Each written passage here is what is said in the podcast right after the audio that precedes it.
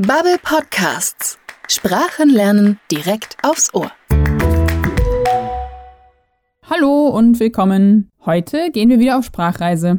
Bevor es losgeht, möchte ich dir noch einen Tipp geben. Du kannst diesen Podcast nicht nur hören, sondern auch mitlesen. Somit kannst du dein Hör- und Leseverstehen trainieren. Die vollständige Mitschrift findest du auf bubble.com/podcasts. Okay, los geht's. Unsere heutige Reise führt uns nach Indien.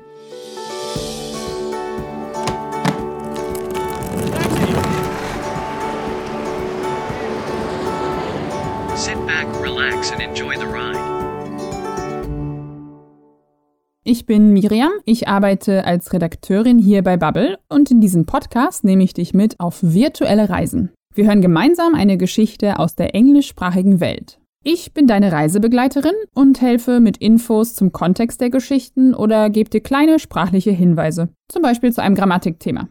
Aber Achtung, das ist kein Grammatik-Podcast. Das Wichtigste ist, dass dir unsere Geschichten Spaß machen.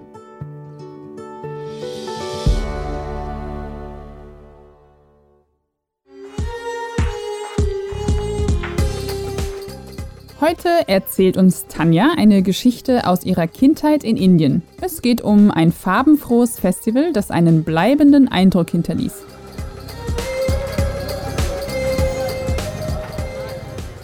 Hi, I'm Tanya. I'm from India. I was born there and lived there until I was 23 years old. My father was in the military, so my family and I lived in a lot of different places in India. I lived in the north, the south, in big cities and small towns. I saw many different sides of this incredibly diverse country. The British ruled India for almost 200 years, and English was the only official language. In 1947, India won its independence and many regional languages became more important. Today, English is still an official language, but now there are more than 20 other official languages too. There's Hindi, Tamil, Kashmiri, Punjabi, and many more. Mehr als 20 offizielle Sprachen in einem Land. Tanja hat mir erzählt, dass Menschen aus unterschiedlichen Regionen oft auf Englisch zurückgreifen, um sich verständigen zu können. Die Sprache hat also auch nach mehr als 70 Jahren Unabhängigkeit von Großbritannien immer noch eine große Bedeutung im Land. I lived in a lot of different places in India. I lived in the north, the south, in big cities and small towns. Schauen wir uns die Präposition in mal genauer an.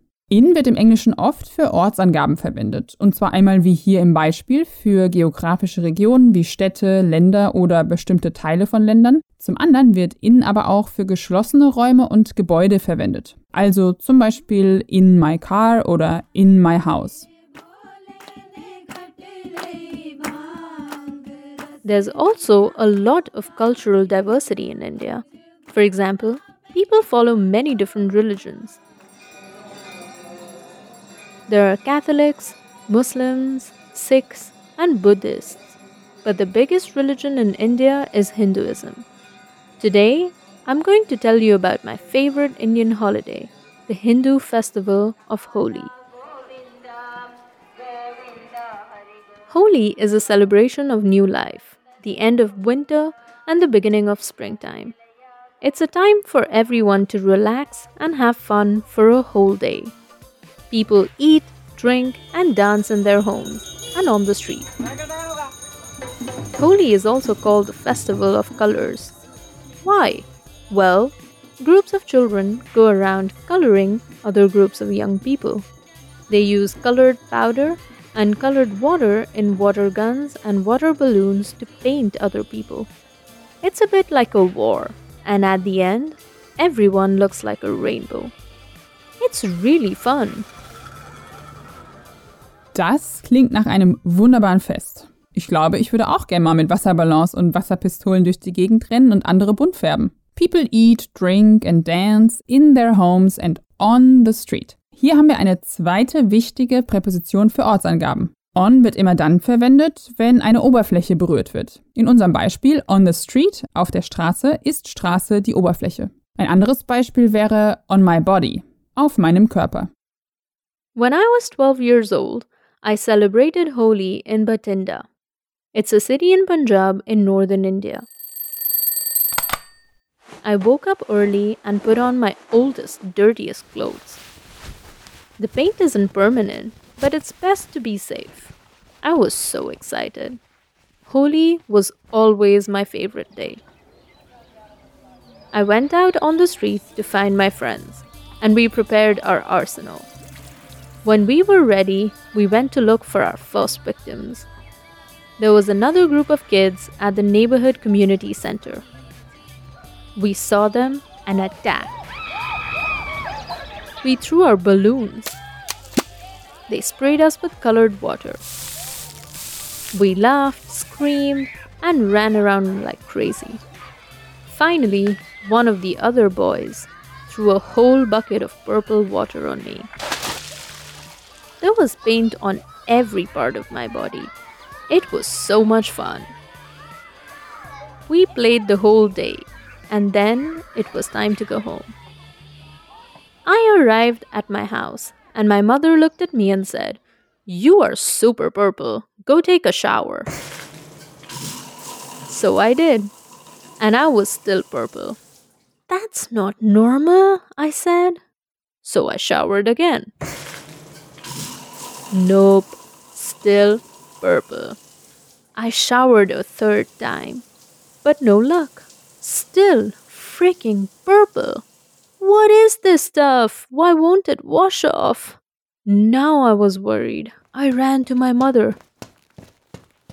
I can't wash it off. I look like an avatar. I'm gonna be purple forever. Oh je, hat uns Tanja nicht eben noch erzählt, the paint isn't permanent? Die Farbe ist nicht dauerhaft und trotzdem war sie nach dreimal Duschen immer noch lila. I arrived at my house and my mother looked at me and said, You are super purple. Die Präposition at wird neben in und on ebenfalls sehr häufig für Ortsangaben verwendet. At wird benutzt, wenn es um einen bestimmten Punkt auf der Landkarte geht. Was soll das heißen? Eine Stadt wäre in dem Sinn kein Punkt auf der Landkarte, sondern eine Fläche. Und deshalb benutzen wir für Städte in.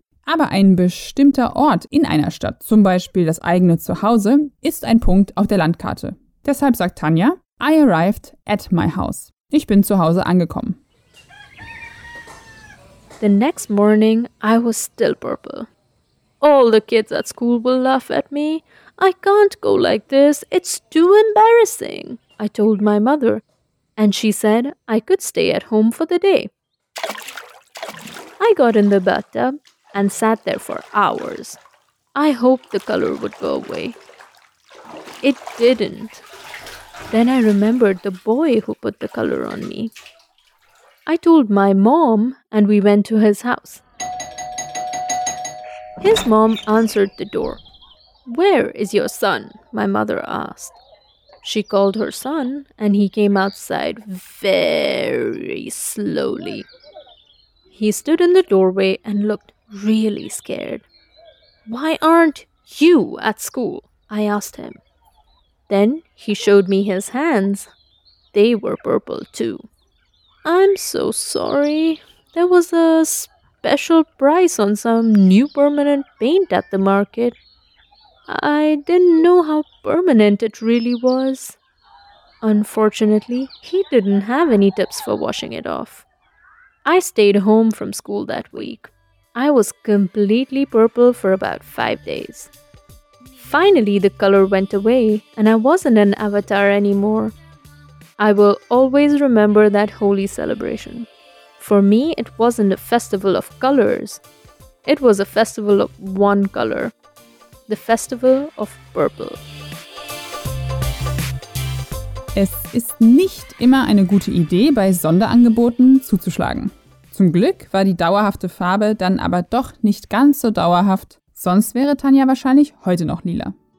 Unsere Sprachreise ist für heute zu Ende. Ich hoffe, die Geschichte hat dir gefallen und du weißt jetzt ein bisschen mehr über die Verwendung von in, on und at. Wenn du das Thema vertiefen möchtest, findest du weitere Infos und Übungen in unseren Anfängerkursen in der Bubble App. Wir würden uns sehr über dein Feedback zu unserem Podcast freuen. Schreib uns an podcasting@bubble.com oder hinterlass einen Kommentar in deiner Podcast-App. Vielen Dank fürs Zuhören und bis zur nächsten Sprachreise.